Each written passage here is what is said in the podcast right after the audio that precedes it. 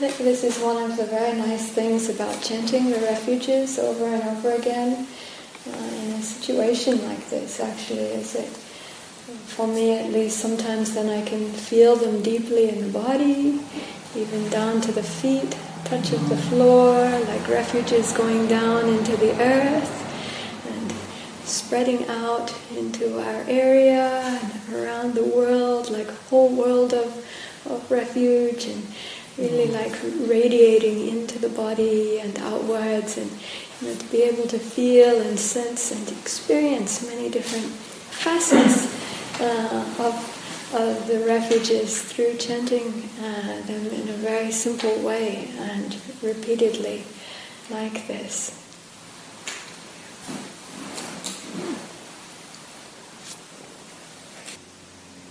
Namo tassa Bhagavato. Arahato. Samma. Sambuddhassa Namo Tassa Bhagavato. Arahato Samma Sambuddhassa Namo Tassa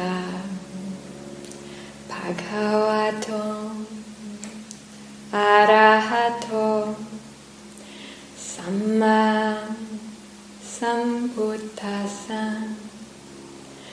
Buddhang Dhammang Sanghang Namasami.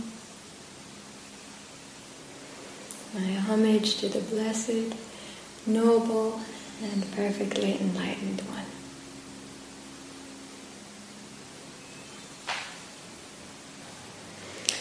So I feel like speaking on Dhamma is a very high order today.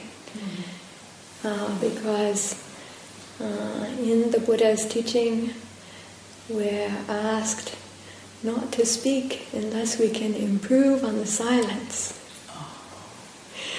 And I feel like the silence in this room as we're quiet just before this is so peaceful, so sublime, so beautiful, so excellent. Uh, and uh, I uh, deeply treasure uh, the ambiance of silence and stillness and real depth and dedication of practice that's just growing and growing in this space here of our uh, Dhammadharini Bhikkhuni's monastery, Bhikkhuni Aramaya, here at the western foot of Sonoma Mountain uh, in Penngrove, near the Pacific coast. Pacific Ocean. Um,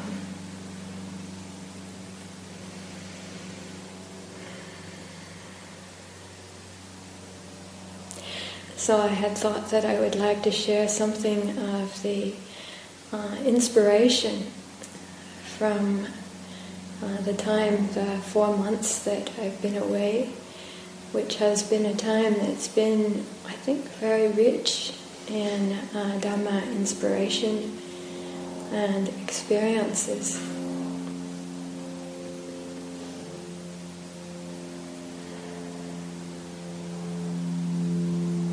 Uh, first, I'd like to say how wonderful it's been coming from such a rich time out in the world. Uh, the perception of the United States is um, I'd say to many people one of uh, uh, challenge, concern, uh, sense of, uh, of difficulty or upset. Uh, and you know, there's a, a sense of humanity uh, collectively growing over time and improving upon things, and yet I've heard people also call this into question and see how it's possible if particular things are not well seen or well heard, not well cared for or well attended, for kilesas that uh, some people thought uh, had been overcome uh, to rise again. I reflect that this is something that uh, uh, late Most Venerable Ayya Khema was one of the first Western women to become a bhikkhuni uh, in our tradition now 30 years ago here in California, although she had become a nun in Sri Lanka and was a teacher internationally. Uh, that this is something that she reminded about again and again. She studied meditation with a very uh, extremely eminent uh, meditation teacher, uh, the late most venerable Matara Jnanarama, uh, who is the founding teacher and preceptor of Mitrigale, hermitage meditation uh, center uh, in Sri Lanka that at that time had the reputation that you better beware if you walk through the doors because uh, no one gets out. Not no one gets out alive, but no one gets out without becoming a stream enter. uh, so I had quite quite a strong reputation at that time. Uh, Ayya Khema had the great blessing and good fortune to be able to study meditation uh, with that teacher. And then she developed ways of sharing that teaching out uh, that were actually really effective and beneficial uh, internationally. And people would come from their lives amidst things and uh, um, for one reason or another and join up for a retreat. And then in that time of the retreat, seven or ten days, they would gain some realization. They would realize something. They would gain some benefits in the Dhamma that they knew, they had a shift of view, shift of perspective, and they could understand and know for themselves that this was for life. That this was going to deep enough of a shift that this would last for the rest of their life. That this was something good that they had gained, that uh, they felt they would not, not be able to lose. However, uh, Ayya Khema would mention again and again uh, she would exhort that this may be true in one way, but in another way, for so much of the, the good feelings that you're experiencing now and, and what that is, for so much of it, if you don't find how to integrate it, if you're not really determined in finding ways to to keep, you know, to put these things down deep and how to bring them into the different forms of your life, you're going to lose momentum and you're going to feel the pain of loss. What you have gained, you, you won't be able to keep all of it. You may be able to keep that realization, but the wonderful things that came with it and that that sense like of the Dhamma wheel turning and of visibly being able to see it turning in one's life. Um, that you know that won't necessarily keep up at the same speed if there isn't continued cultivation. Or like if you were driving a car, your wheels won't keep turning uh, if you if you take your foot off the gas. Then, unless you're just going downhill, which will be the case for very few people, but in this case it's not a bad thing to be going downhill. A few people, their karmic time, their karmic trajectory will be that from there it's all downhill. They can just take their foot off the gas and they just coast into the clear, clear sailing like this. But she mentioned again and again uh, that for the majority, it's going to be needed to apply nutriment and to apply the effort uh, in one's practice uh, over and over again. With regards to the gas, with regards to the brakes, also for the things that may uh, cause uh, one to go, uh, like the things that are good to put the brakes on.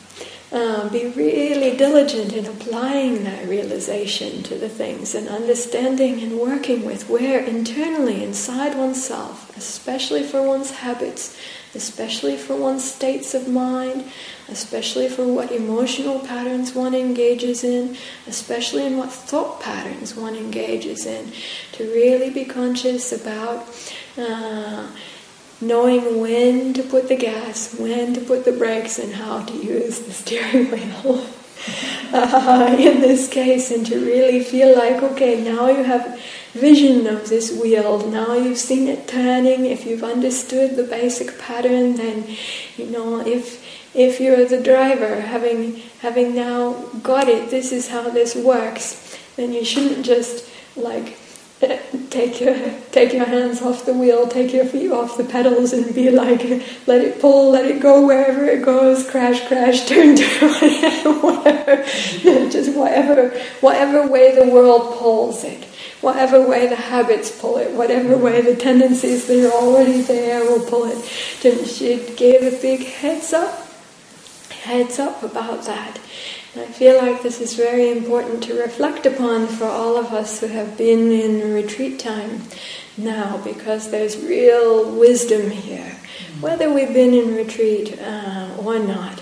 But I think for many of us, you know, we've had some realization about things. We've gained some clarity at some time. We've experienced the real, the good and wonderful feelings and states of mind that can uh, come from this path.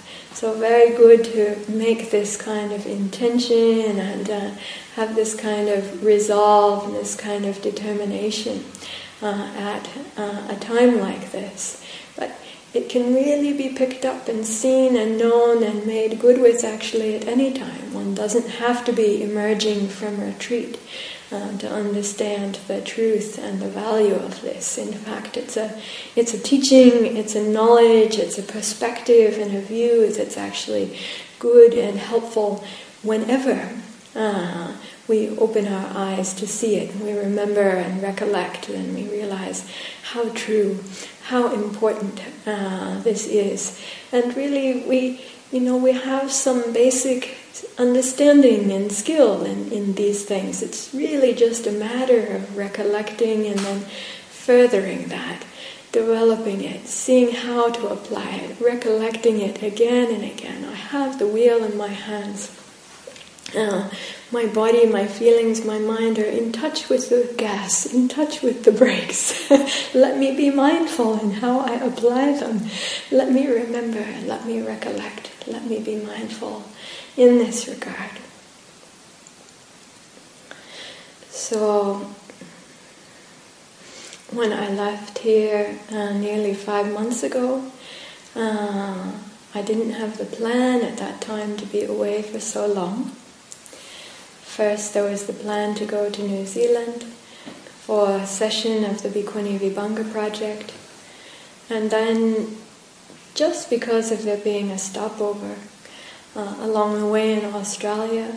Then I was invited to visit our Bhikkhunis monasteries in Australia, on both the first on the east coast, uh, Santi Forest Monastery in the southern highlands, and then on the west coast, uh, Dhammasara Monastery in Western Australia, outside of Perth.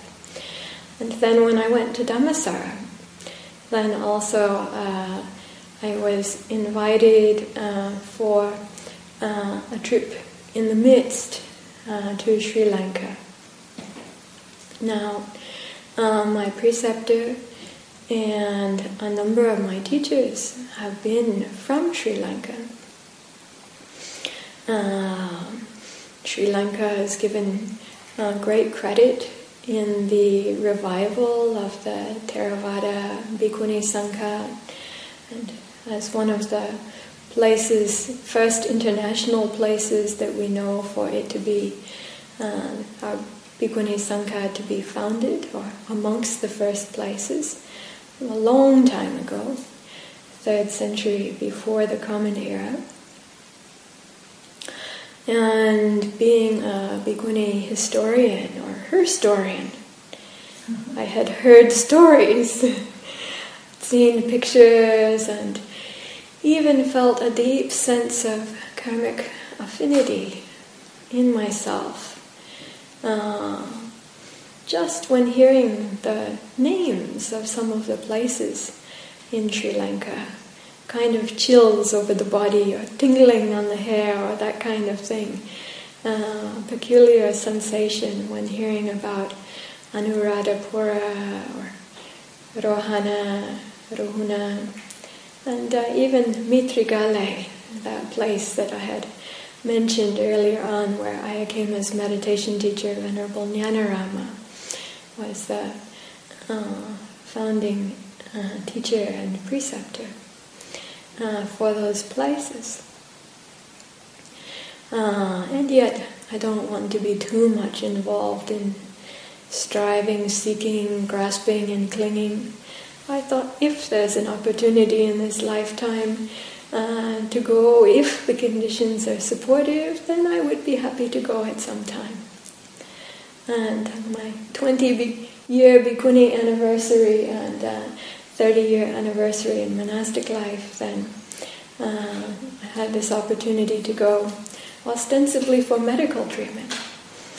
It's not that I didn't do the medical treatment, I certainly did. Uh, and I'm very glad to have done so. It's been of uh, good benefit. Uh, and also, uh, when I arrived, we met with the doctor, then there was the plan laid out for two courses of treatment. And also, uh, between the two courses, it's good to have a break.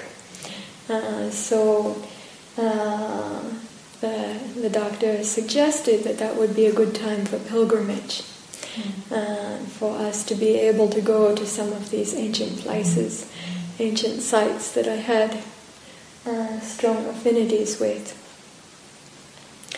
Uh, also, uh, I had thought if I ever have the chance to go to Sri Lanka, there's one teacher in this world one master in the Buddhist traditions who I haven't met yet, whose teaching I very much appreciated uh, over the years.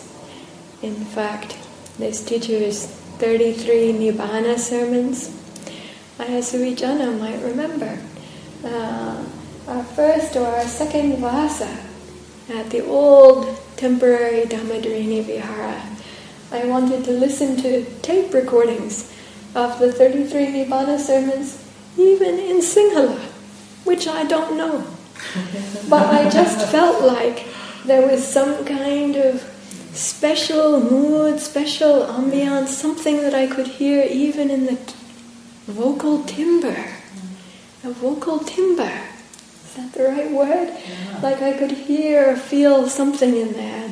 You know, then then uh, he translated into English, and with Venerable Bhikkhu Analayo's uh, work together on that. And so the 33 Nibbana sermons have been published. And in the last five years, during my own personal retreat time at Aranya Bodhi, uh, our awakening forest hermitage, uh, when I had my own silent, secluded retreat time, many times in my own personal retreat time in the evening.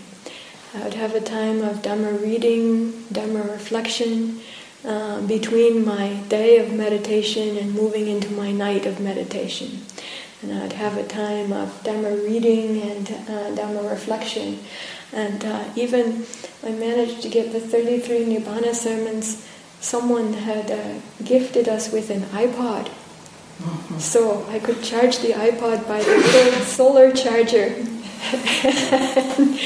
uh, and then in the evening, uh, try to read.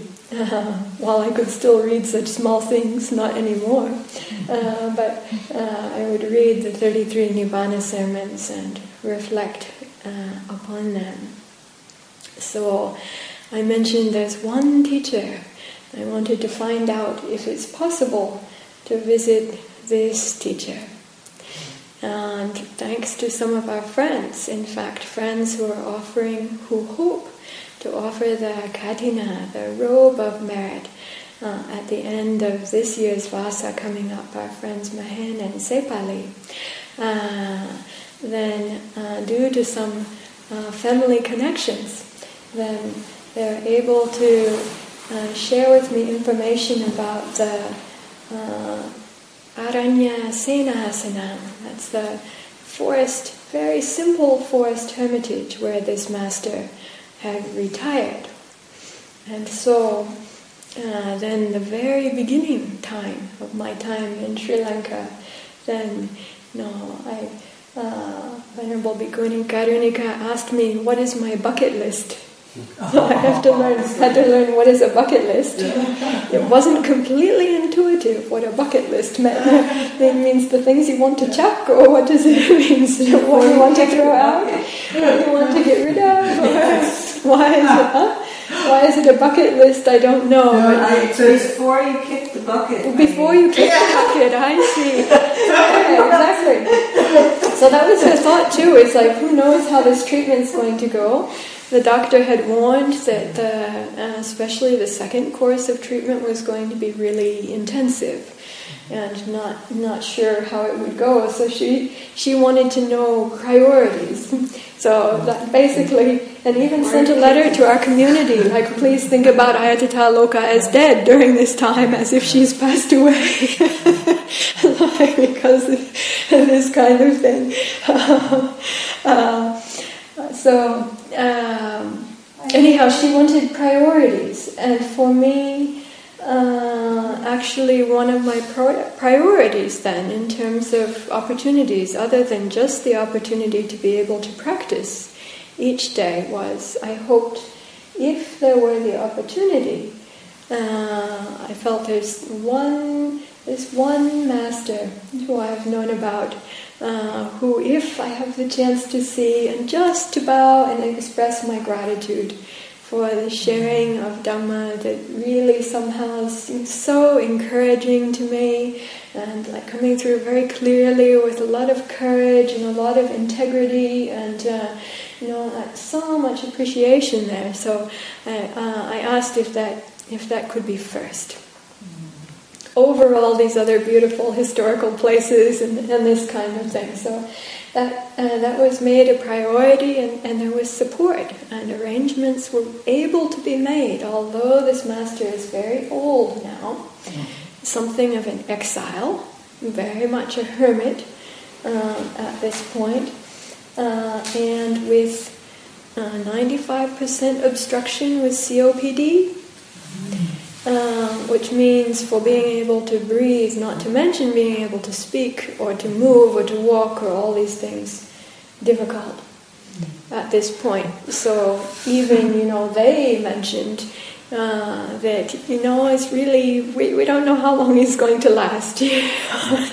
See, you know, please call. Some days he's just not up for it at all and, uh, you know, check and we'll see when there's a day that seems like it's possible, then, you know, let you know and we can't guarantee anything. So there are two monks who were there and the arrangements are, are through through them and a very close uh, lay supporter and it's like, you know, no, no guarantees. You may or may not have have the chance. And it may even be that you're you're driving and you know his condition worsens and it just won't be possible. So only if you're willing to completely let go of any any results, basically. Uh, but great, I can deal with that. Excellent. Thanks to this practice, I'm completely up for that because you know I don't I don't mind. I I mean I feel like if we're in the right place with our practice, then we might think we're going somewhere, but how we practice while we're going, or while we're coming back, or you know, just at that time. That's I feel like that's the real you know, value in it. And you know, wherever I am, you know, whether I'm going there or not going there, that factor stays the same. So, you know, sitting or standing or walking or in this situation, that situation, the other situation, that's same, same, same. So if it's just driving there and driving back, okay. And uh, plus, the doctor said if uh, if my back is hurt because the way is supposed to be uh, really bumpy and difficult, need four wheel drive and have to go up the steep hill with bumps. I'm like, oh yeah, I know that. I'm familiar with that, no problem. And then you're going to have to walk up a steep hill that's really not flat. And yes, I understand that too, that's fine. and then, like, you may or may not be able to do it. And yes, I'm also familiar with that too, me also. And, and uh, if the doctor said, if you need fixing up afterwards, I'll, I'll, I'll fix you up. so, if you make it back, right? Uh, so, uh, all of those things seem like, yes, these are all like familiar conditions. I, I don't really necessarily expect otherwise. Of course, sometimes things are different than that, but that, that's all. That's all fine. Uh, and so we went.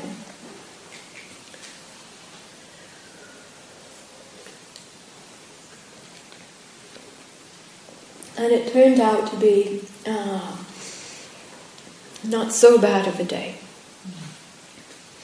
We did manage to find it, the local villagers, uh, a very rural area, kindly uh, pointed us out to the right place, and uh, uh, the car didn't break down too badly, um, and uh, his health was good enough uh, to be able to meet us.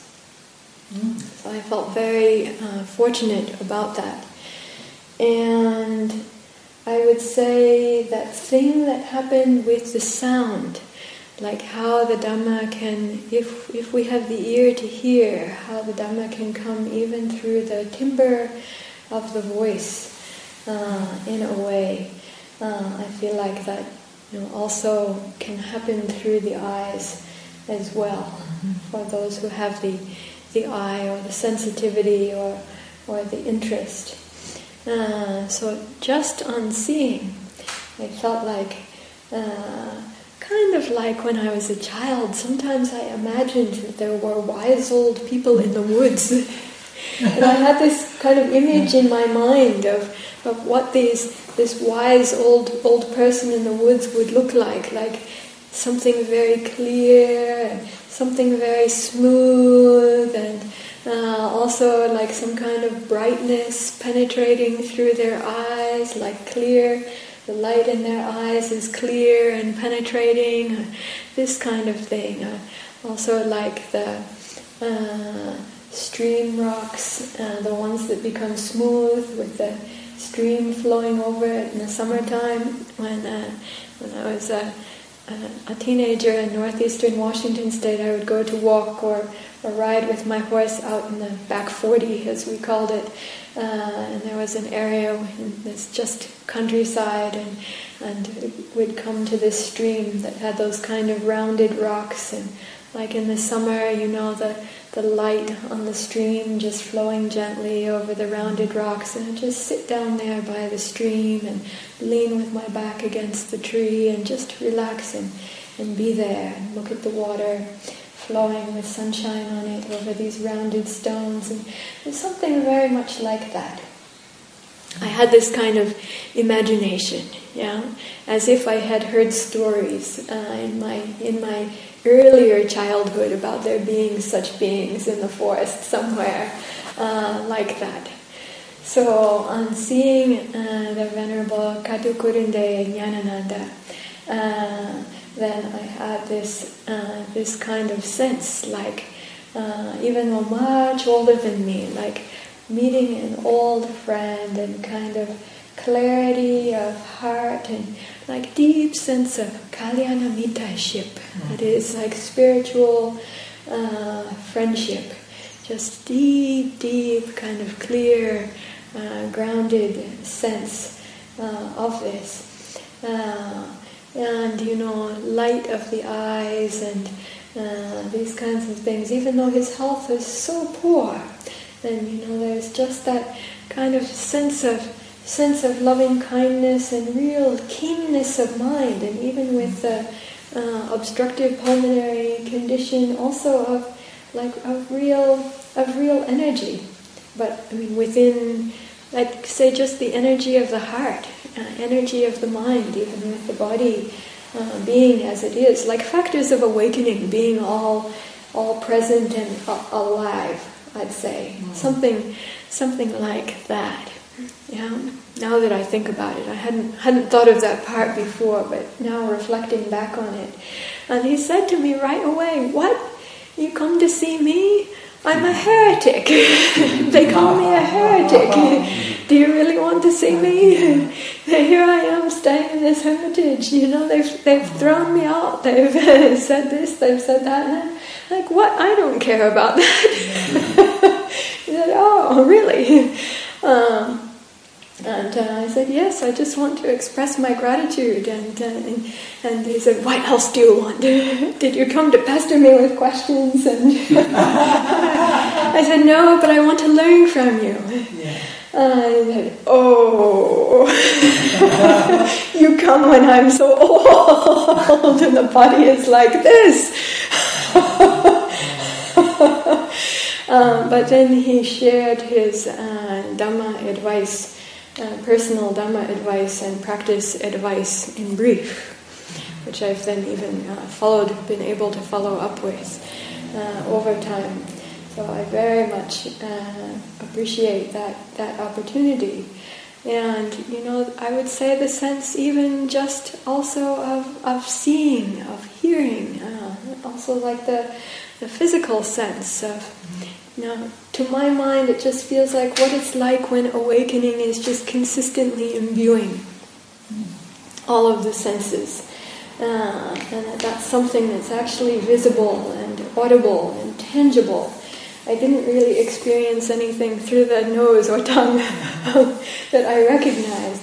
But for these other three great primary senses, uh, additional to, uh, to smell and to taste, I really felt for an acharya, uh, that is a teacher by example. Originally, acharya means teacher by example.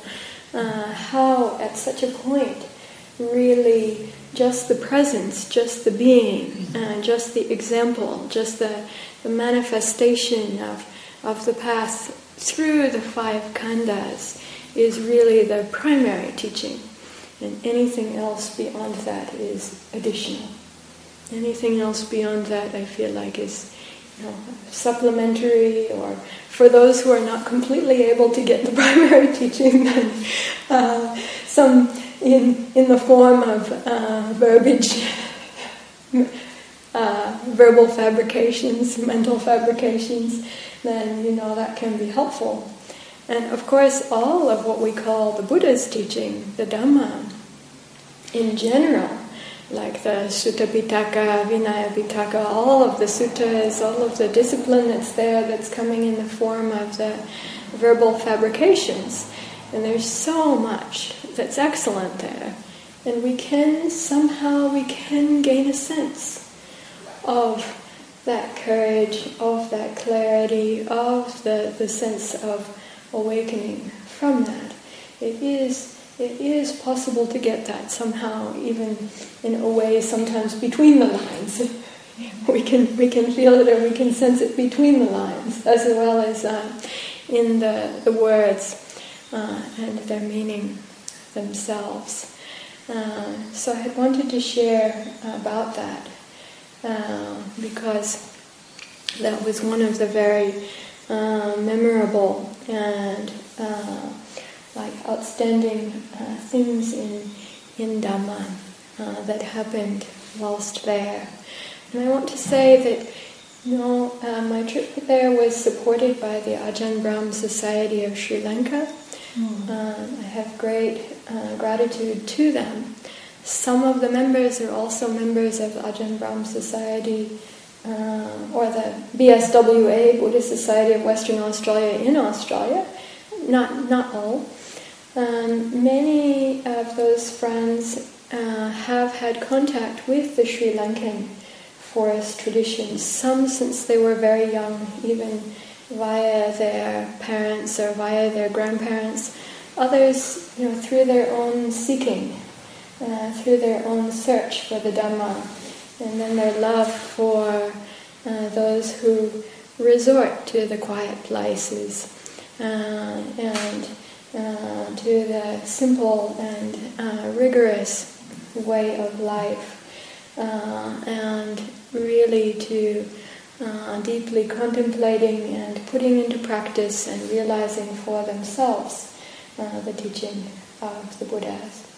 So a number of those who are the lay friends there have been practicing for many years.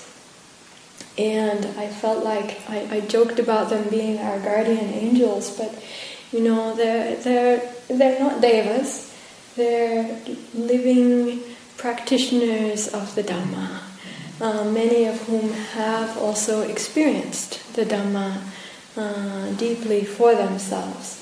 I don't want to name any names or to embarrass anyone, but I just noticed this quality there, and I felt that this was an immense treasure.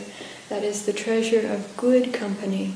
I really felt the blessings of the, the four, what it, what it is for there to be the four fourfold assembly of the Buddha and to be with those uh, upasakas and upasikas, as well as like this great monastic teacher who is a bhikkhu, uh, the Venerable Nyanananda bhikkhu, uh, who I, I mentioned uh, to you.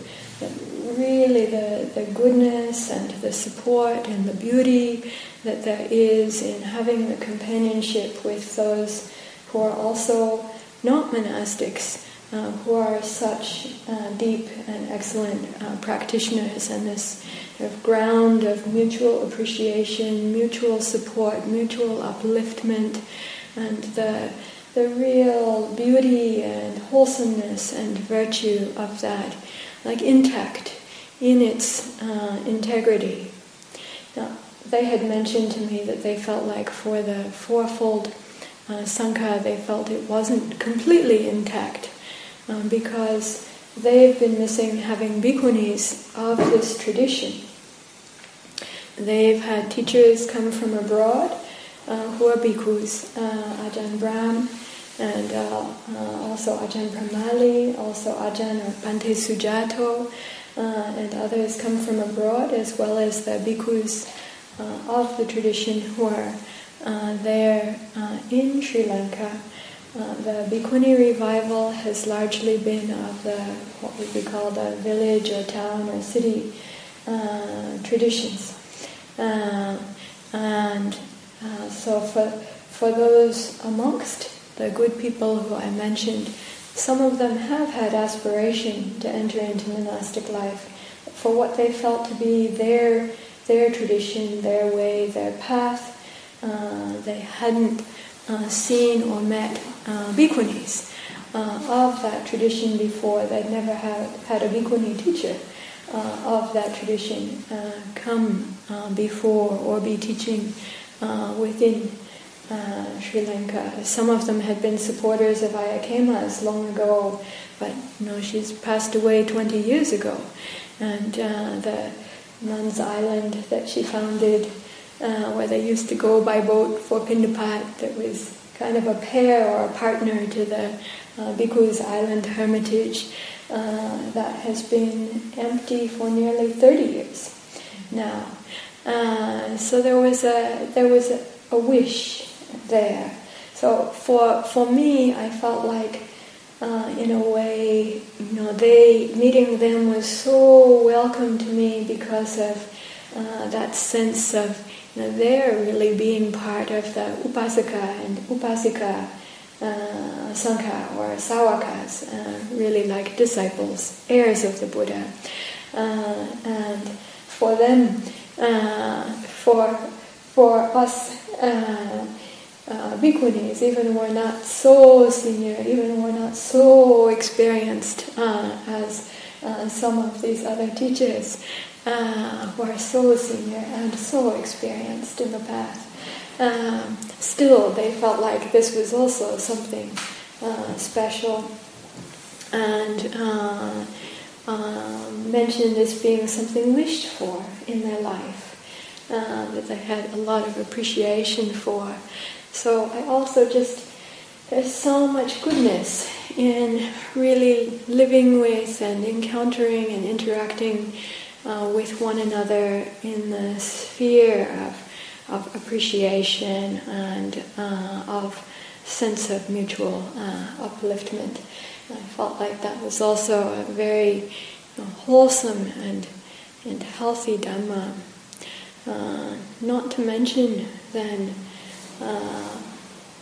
living through that first encounter as well as the first course of treatment, uh, going on pilgrimage, being able to visit other uh, active uh, forest hermitages, uh, and uh, also to go to these ancient places.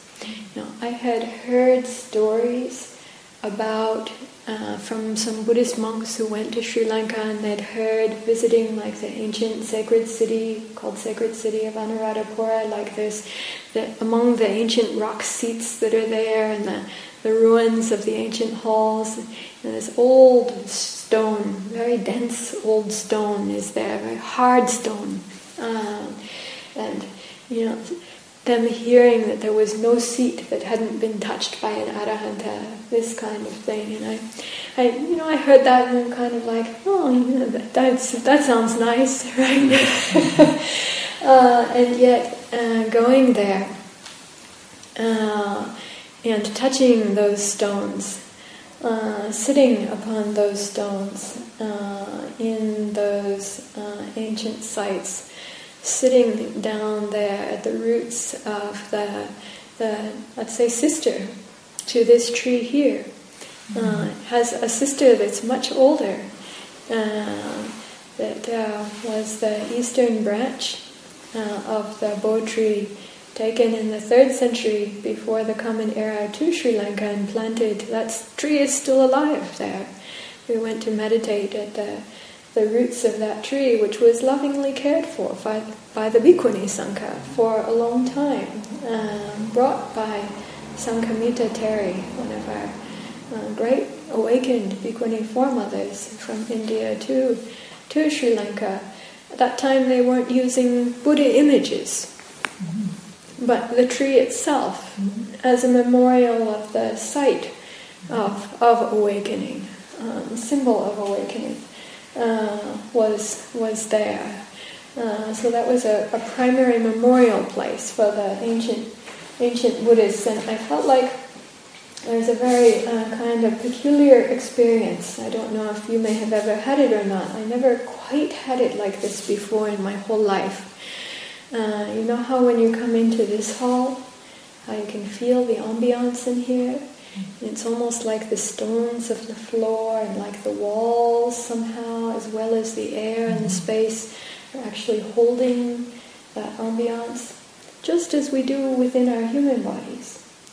I feel like even in the air, but air circulates so quickly, and sometimes even within water, like in Thai tradition, uh, sometimes with chanting, make blessing water and then sprinkle everyone. You feel like, oh, even in sprinkles of those water, there's the feeling of the Dhamma and the loving kindness that's there, uh, like this. So, like air element, water element. Uh, I feel like the in the earth element because it moves more slowly, because it changes more slowly, especially stone, clay, rock uh, sometimes these kinds of the, the patterns sometimes it can be can be held and then radiated out for a longer period of time.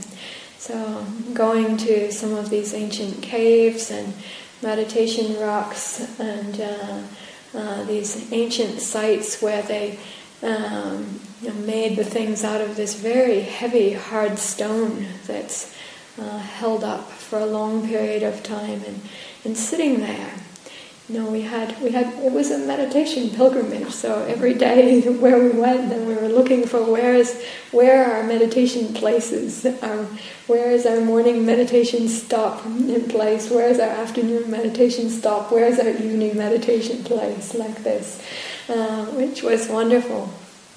And I'd say, uh, sitting on those stones, you know, something of that ambiance for who is attentive even like coming into this place, just coming into the silence here and just feeling uh, in the body the ambiance that's there.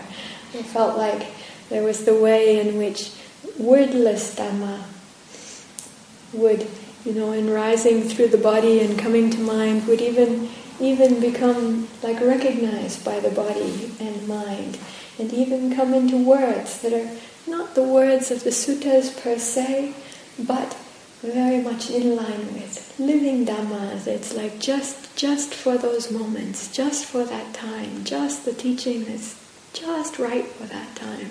I felt like, ah, this is the blessing of just being attentive, in touch, in tune, interested to see, to know, to feel, and uh, and the, uh, the the recording or the you know the uh, the, the ambiance that's there uh, in these places. Uh, this is a very uh, peculiar experience that I felt of uh, much, much benefit.